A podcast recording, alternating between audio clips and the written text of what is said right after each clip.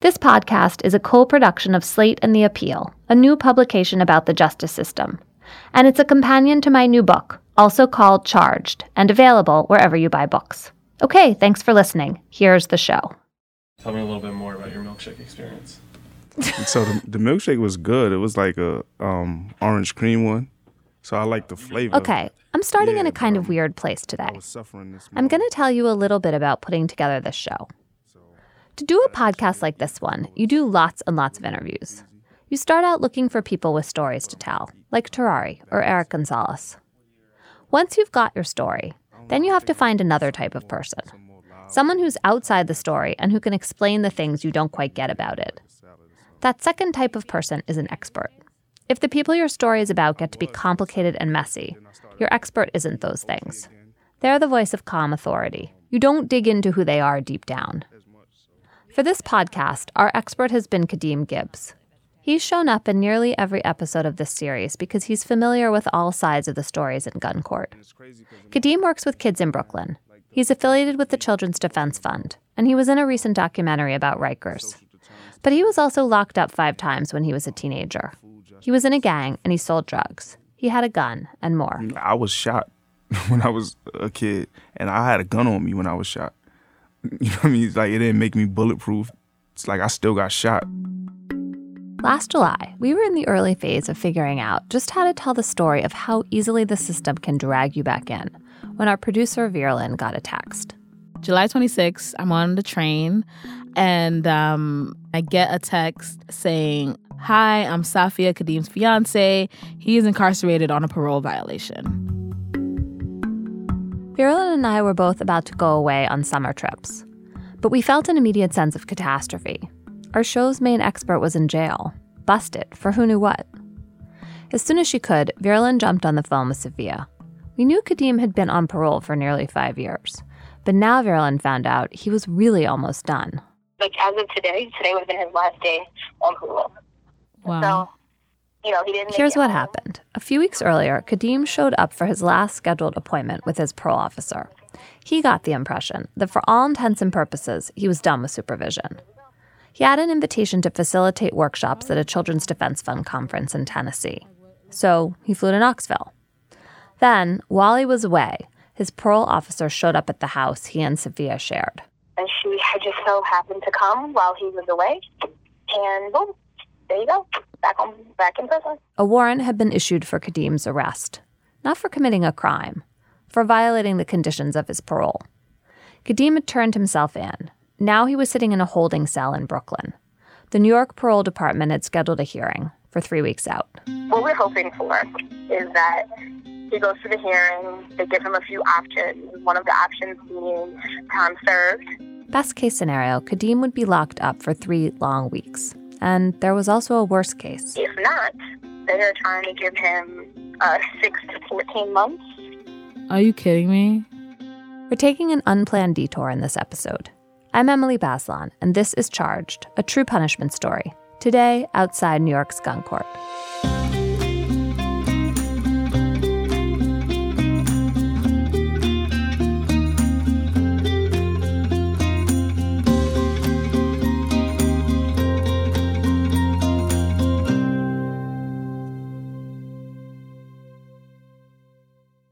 On the day Sophia texted us, everyone on the show started scrambling.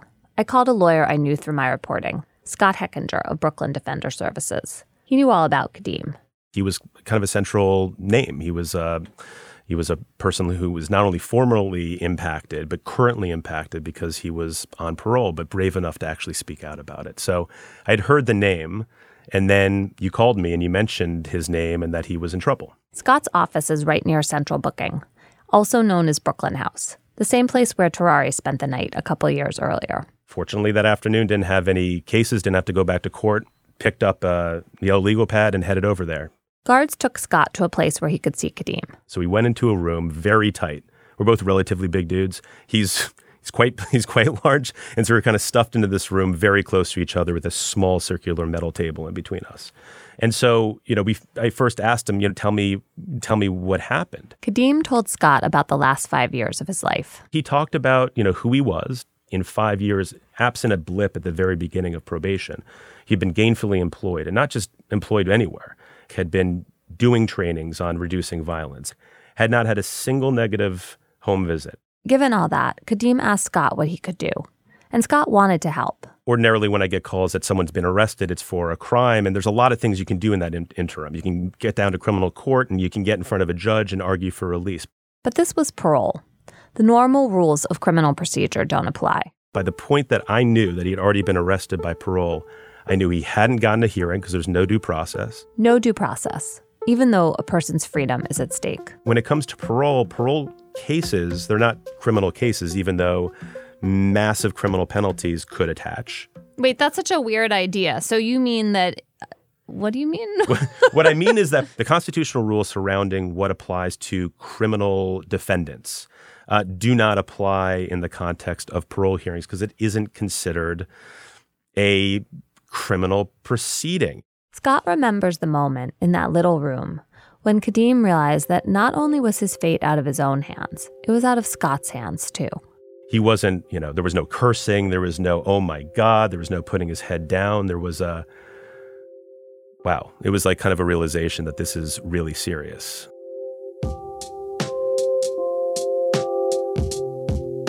The next day, Kadeem was loaded on a bus to Rikers. He started trying to call Sophia once he got there, and she agreed to patch me in as soon as she could. But it's often not easy to reach people in jail. The call kept dropping. Every time the call fails or the call drive that takes away the time. We're paying for each call. Each call is like a dollar. Oh, God. Um, So if each call is a dollar and he calls seven times and he still has to buy food because, you know, we're vegetarian. right. They're not accommodating his diet. He still needs to buy underwear. He still needs, like, there's so much. The whole thing was a mess, and it was putting Sophia in a tight spot. And I'm sorry I was getting flustered, but it's because it's like, I know this is so important, but if he misses the calls, then we don't get to talk about other things. Right. And it just kept missing each call, and it just was stressing me out. Finally, after six dropped calls, as the tense minutes ticked past, I got through. You doing all right? Thank you for using Securus. Goodbye. The caller has hung up. Thank you for using Securus. The next day, Sophia got through on her own, and she talked to Kadeem. He was scared that nobody was going to come. A few weeks later, she told me why he was so scared.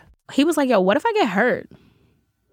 Like, I'm not trying to fight anybody. What if somebody cuts me? If somebody cuts me, I'm not going to have a job. I'm not going to be able to do this kind of work. Because you never see anybody who's been to prison with cuts on their face in the limelight. I'd never thought about it that way before. But Sophia and Kadeem talked about it a lot in those early days at Rikers how the dangers of jail could affect not just his present, but his future.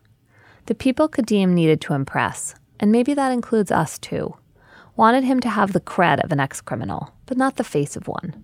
Think about it. They want you to be sanitized. They want you to look like your neighbor, which makes sense because it humanizes the issue, but then it also, again, segregates the population of people that have gone through this experience.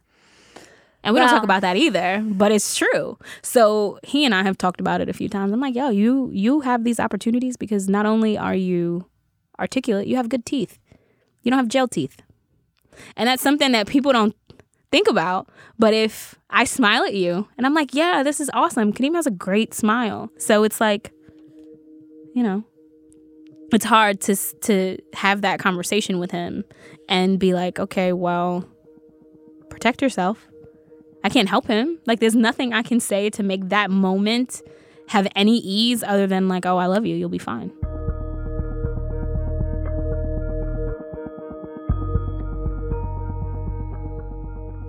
When I finally got a semi decent phone connection to Kadeem, he was eager to explain why he'd gone to Tennessee. The event he'd gone to for the Children's Defense Fund, he'd been attending it for years. It took place on this huge farm in the foothills of the Smoky Mountains. It was this kind of legendary place that actually once belonged to the author of Roots. Over the years, Kadeem had gotten close to the organizers of the conference, and he got a lot out of going. A few weeks before Kadeem went to the farm, he saw his parole officer for what he thought was the last time. I saw her in June, and she basically told me good luck, and I I wasn't gonna see her again. The night after he got there, he was surprised to see his phone light up with his parole officer's number. So I didn't I didn't answer at that particular time just because like I was you know talking with my co-facilitators at a conference just about you know the week ahead. It was the next morning when the parole officer came to the apartment Kadeem and Sophia shared at 5 a.m. while Sophia was sleeping.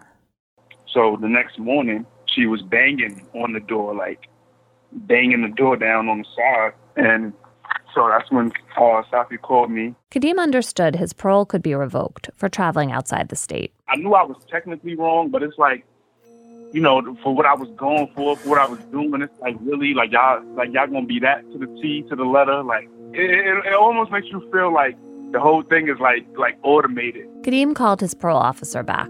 I figured she was gonna already violate me, so it made no sense to like act like I'm even trying to duck her and dodge her. I was already frustrated. She didn't pick up, so he left a message, and then he went to lunch with a group that included Marian Wright Edelman, the longtime head of the Children's Defense Fund. She's the first black woman admitted to the bar. She was Martin Luther King's lawyer. Like if like if they had smartphones then like there would be screenshots of them texting each other. Like that's they was they was close like that. They were at a cafe near Knoxville. We were at um Golden Girls at the cafe. I was eating fish and chips, I remember. um, we were sitting there talking, um, was eating, and my phone rang. And um, I pick up. My parole officer uh, called me. I said, um, "Oh, I got to take this call. I, I'm gonna step outside." She's like, "Well, I just called to tell you you have a warrant."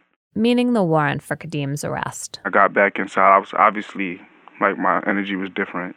Like I was upset. I had a great week. So like to end the week like that was like like I always got to deal with these people. When Kadeem talked to Sophia, she urged him to come straight home. Maybe his parole officer would still look the other way.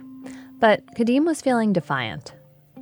In my reporting, I've seen a lot of people get caught in the punishment machine and feel like it was just inevitable. They think, so what's new? And what could you ever do about it? Kadeem felt this way himself earlier in his life. But now it was like he'd crossed over to some other side, where people feel empowered to fight back. Kadeem explained to everyone at the table that when he flew back to New York, he'd be arrested for coming to this conference. And Marian Wright Edelman, along with other people, fired up her cell phone and sounded the alarm. So when I left, I had like a whole um, like packet of these support letters, dozens and dozens and dozens of people from all over the country. People who um, who heard me speak, who were in um, classes that I facilitated, or just my colleagues in the work, or like just so many people. Like I didn't even know like I had that much support. Honestly, like it, it really was overwhelming.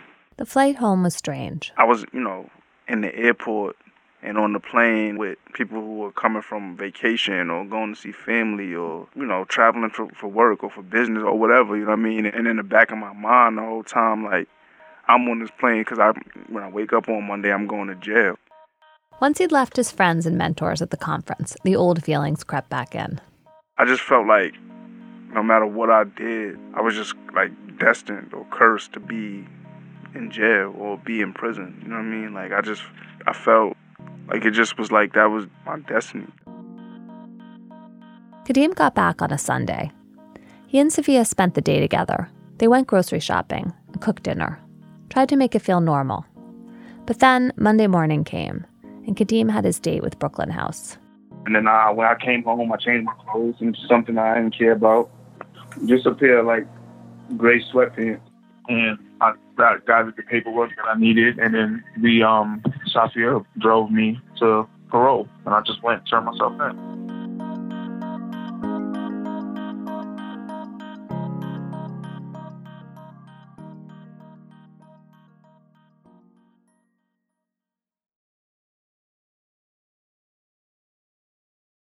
If you've been enjoying this podcast, I want to let you know that it wouldn't have been possible without Slate's membership program, Slate Plus.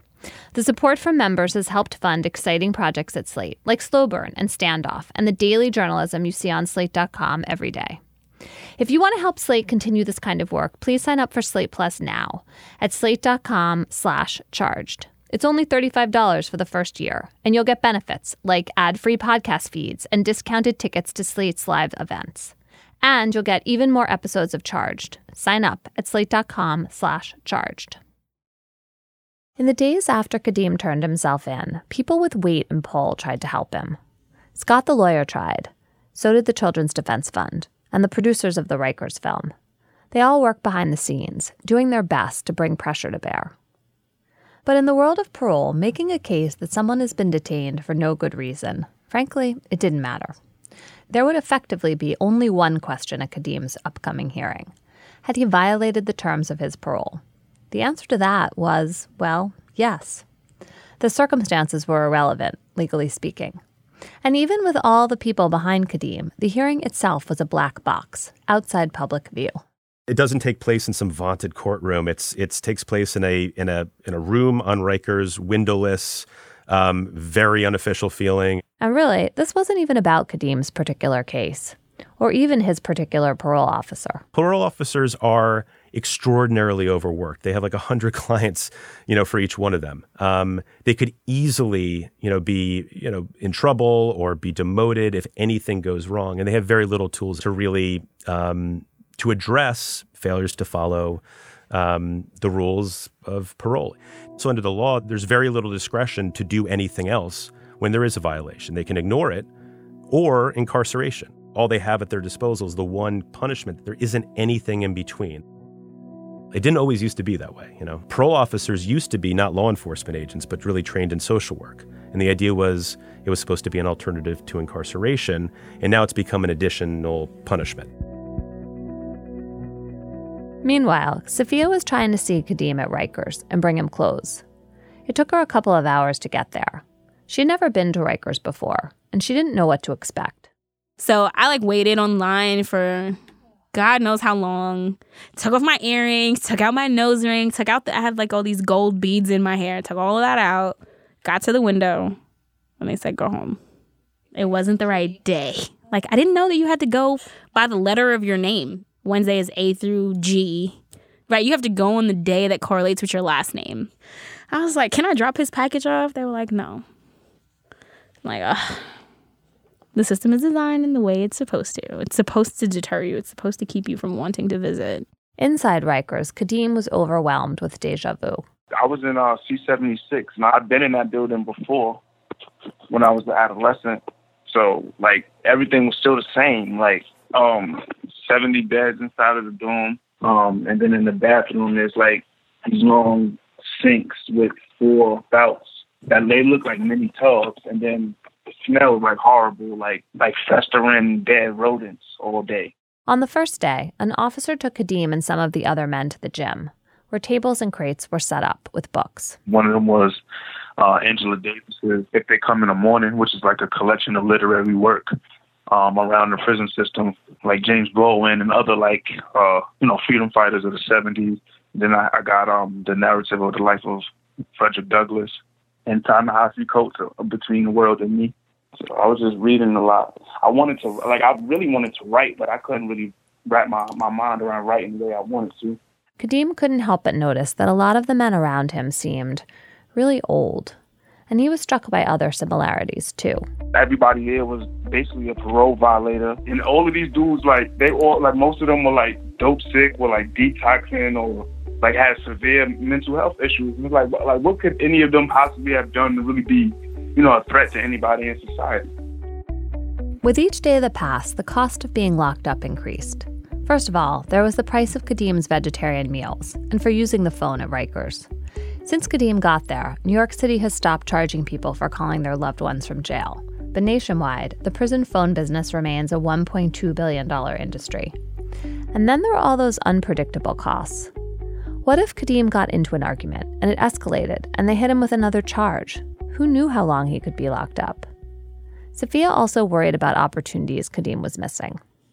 He got a job offer working to do a mentorship program mm-hmm. with uh, one of the returning citizen programs, mm-hmm. and I'm not going to get the job because it's way past the interview day. Which cascaded into more problems. Now, what is he supposed to do for money? Like, I'm, I'm like, I know that that's not everything, no, but that but... is a big deal. I do have a full time job, But I'm a full time student. I have to go to Rikers and bring him clothes. I'll have to put more money on the phone. Like the money that I would have spent in our house, I still have to whether or not he's here. So that puts like an unnecessary amount of tension and stress even in our home because it's like I'm stressed about money now, but we usually don't have money problems. And now we are arguing. It's like it, it brings too much extra for something so ridiculous, really. They were fighting a lot more now. Questions bounced around in Sophia's mind from back when Kadeem was in Tennessee, like the decision he made to stay when his parole officer called him. Did he really need to do that?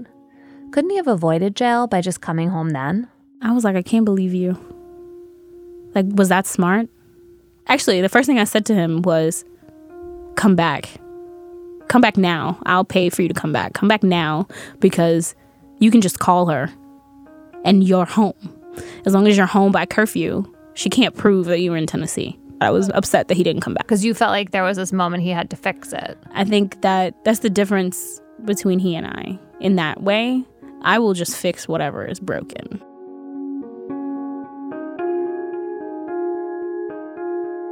Jail deepened a divide that already existed between Kadeem and Sophia.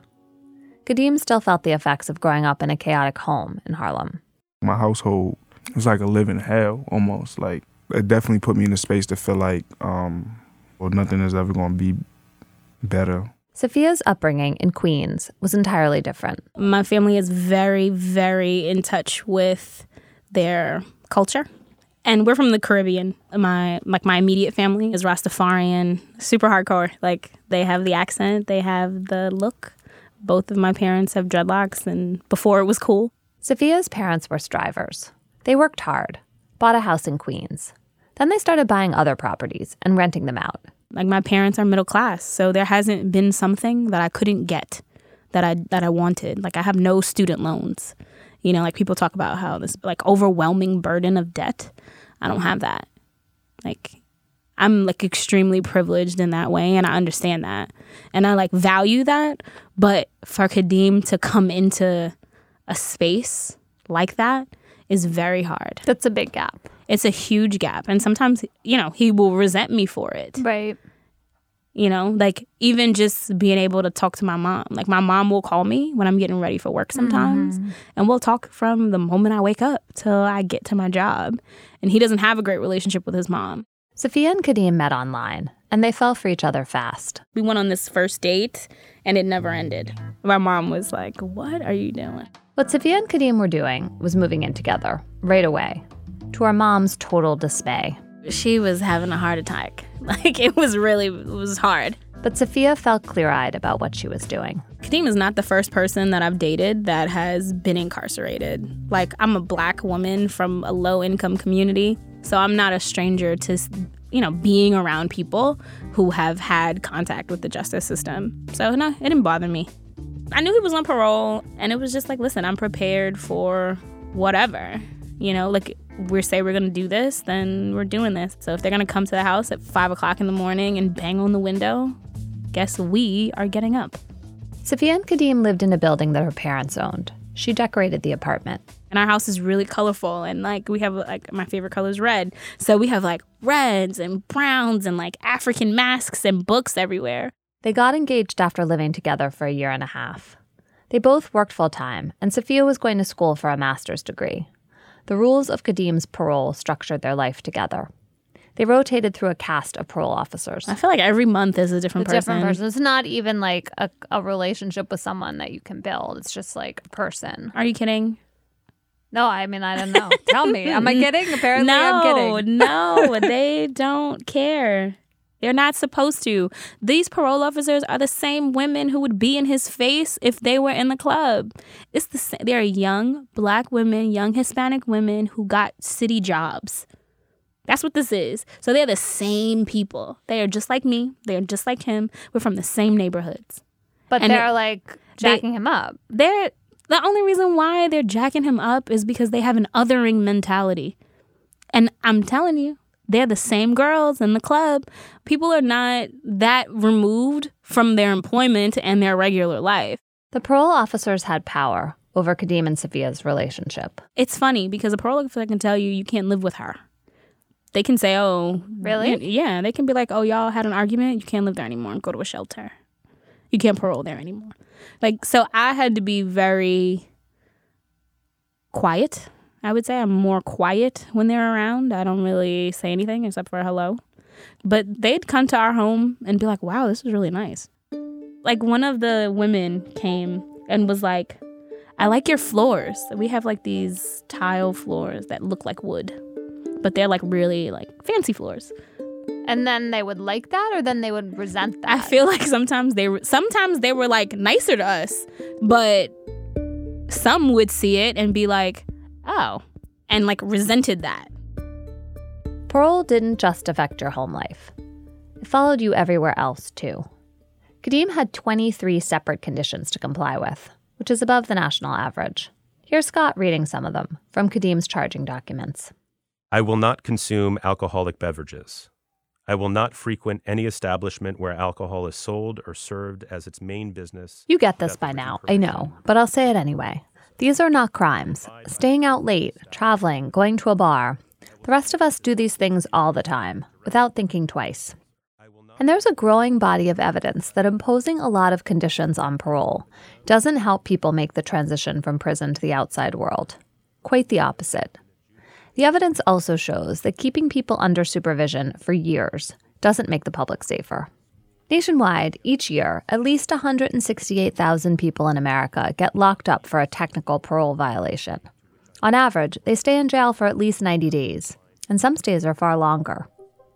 This past April, Eric Gonzalez, the DA in Brooklyn, announced a new general rule for his office. From now on, prosecutors would seek the minimum possible time on parole, instead of the maximum, which they'd been doing. There's also a bill now in New York to seriously overhaul the whole parole system, but it hasn't passed yet. And so, New York continues to lock up more people for technical violations of parole than almost any other state. On any given day, 30% of the people in prison in New York are there solely for parole violations.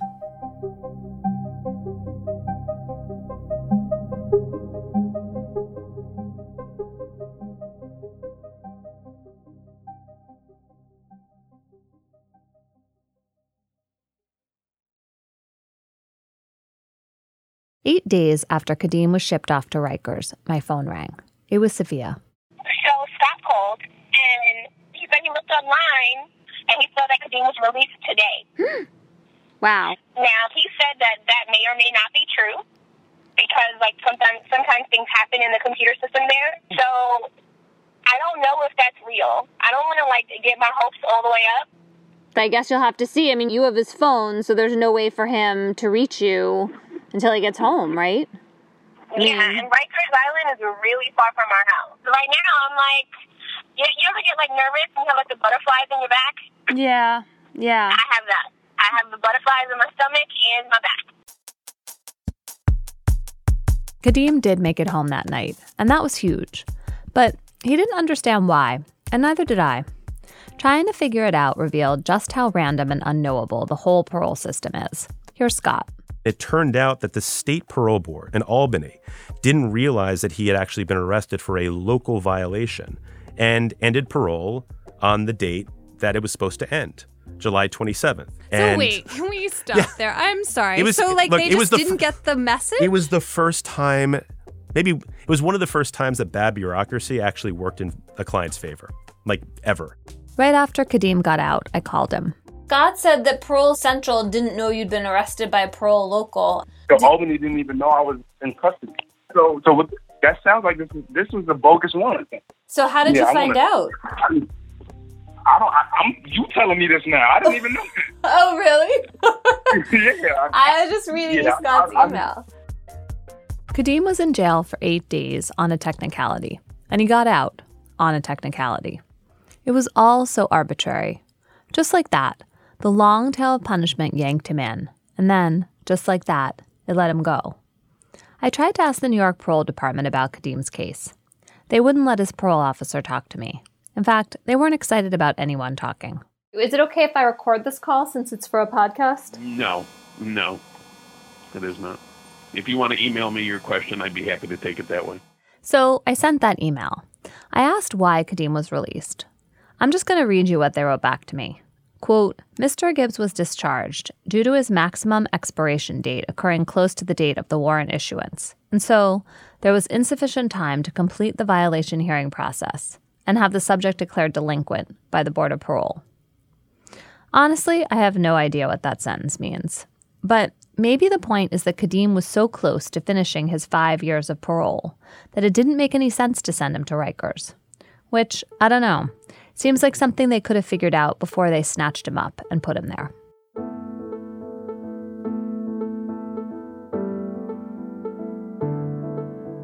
I wish I could leave Kadeem there, out of the system, finally, cooking with Sophia in their cozy red apartment with the fancy floor tiles.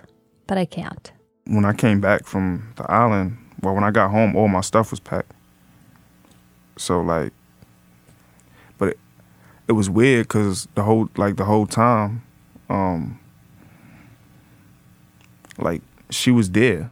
But while Kadeem was at Rikers and Sophia had his phone, she discovered messages coming through from other women. Yeah. It happens. We're young. She'd stood by him anyway. My dad always says to me that your family is your household. You have to make sure that your family is good first. Kadeem is my family. And even when family does stupid things or they don't think about repercussions or actions, they're still your family. How was seeing him again? Challenging.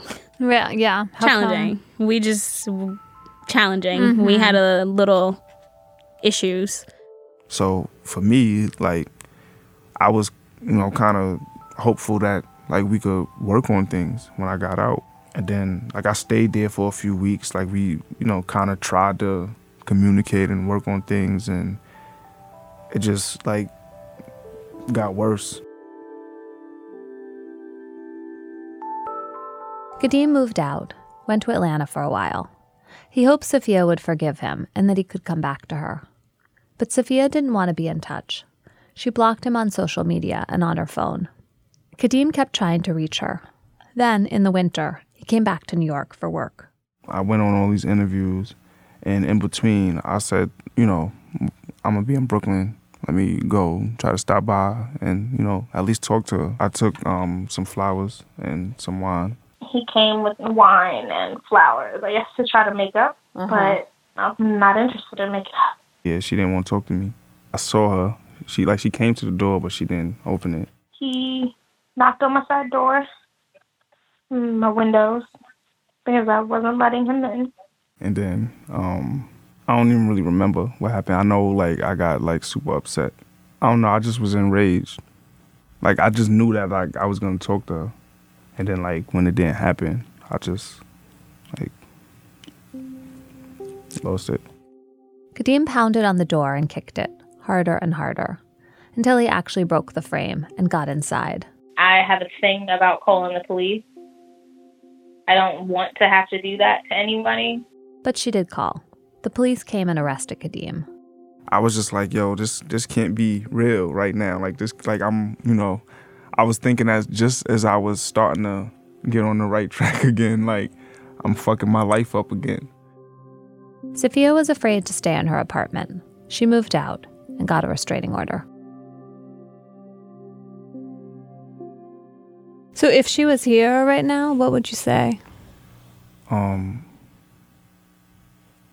I would tell her that I'm terribly sorry, um, and that like things weren't supposed to turn out the way that they did, and at no point were my actions a reflection of how I feel about her, and I was just processing my own demons, I guess. I think like oftentimes over the course of my life, I find myself in like these dark spaces where like I feel like just depressed or hopeless or just evil. And I start to feel like that because at times when like things are not going right or I'm really trying hard to make things go right, but I'm not yielding those results. I try to do things to to fill those voids. Kadeem asked me to pass along his apology to Sophia. He couldn't talk to her himself because of the restraining order. Maybe I shouldn't have, but I asked her if she wanted to hear the tape. No thanks. I'm like completely at peace. So, okay. Maybe this is wrong too. In fact, it probably is. But I confess that when I called Sophia, part of me was hoping for a different ending. A breach healed, the long tail of punishment tamed and coiled. But that's not how Sophia saw it, even if she didn't regret helping Kadeem. I'm not naive to the fact that he needed help. And especially at a time where it was for somebody that I loved, you know, you help people, period. And I know that the system is designed to make it so that men like Kadeem have the life that he's had. Relationships end. People walk away, scars and all. Sometimes that's the best thing, or at least it's necessary.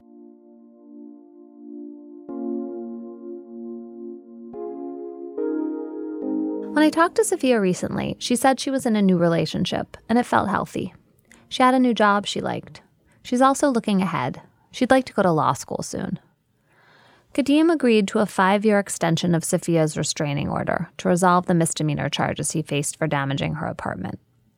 He also has a new relationship and a new job, running two youth programs for a nonprofit group. For the first time, he's living in his own apartment, and he's taking courses about restorative practices at a place called the Institute for Transformative Mentoring. Kadeem prefers this image of himself, moving forward and succeeding. Who wouldn't? That's the way experts are supposed to be. It's also what we want from people who have transgressed metamorphosis, not a caterpillar in the midst of transformation, completion, a full fledged butterfly. Like people don't see like the current struggles and issues and traumas and you know, like people don't see that. Like you're supposed to just be whole and have it all figured out and like like there's times I had to be on live television and I didn't have a place to sleep the night before that. Like nobody like nobody don't care about that. They want they want the story. Everyone wants a story, including us. We really struggled over this one where to sand down the rough edges and where to leave it raw.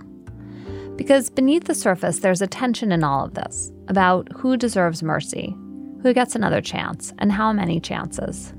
There's this invisible line that we don't often talk about that separates who's redeemable and who isn't, who we need to watch, and who gets to live out their lives undisturbed.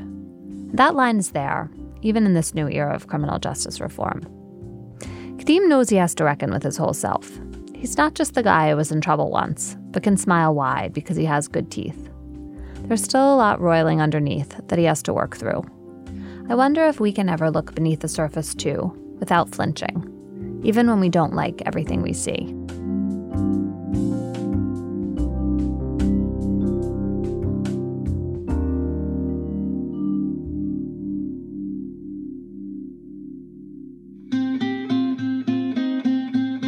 Next time, on Charged, Tarai is also having trouble leaving the system behind. It hurts, and I just feel like I'm a target anytime I could be a target. This episode of Charged was produced by Alvin Melathe and written by me. Jack Hitt is our senior editor, mixed by Katherine Rae Mondo, mastering and original music by Merritt Jacob. If you want to learn more about the issues raised in this show, I have a new book out. It's also called Charged Check it out wherever you buy books.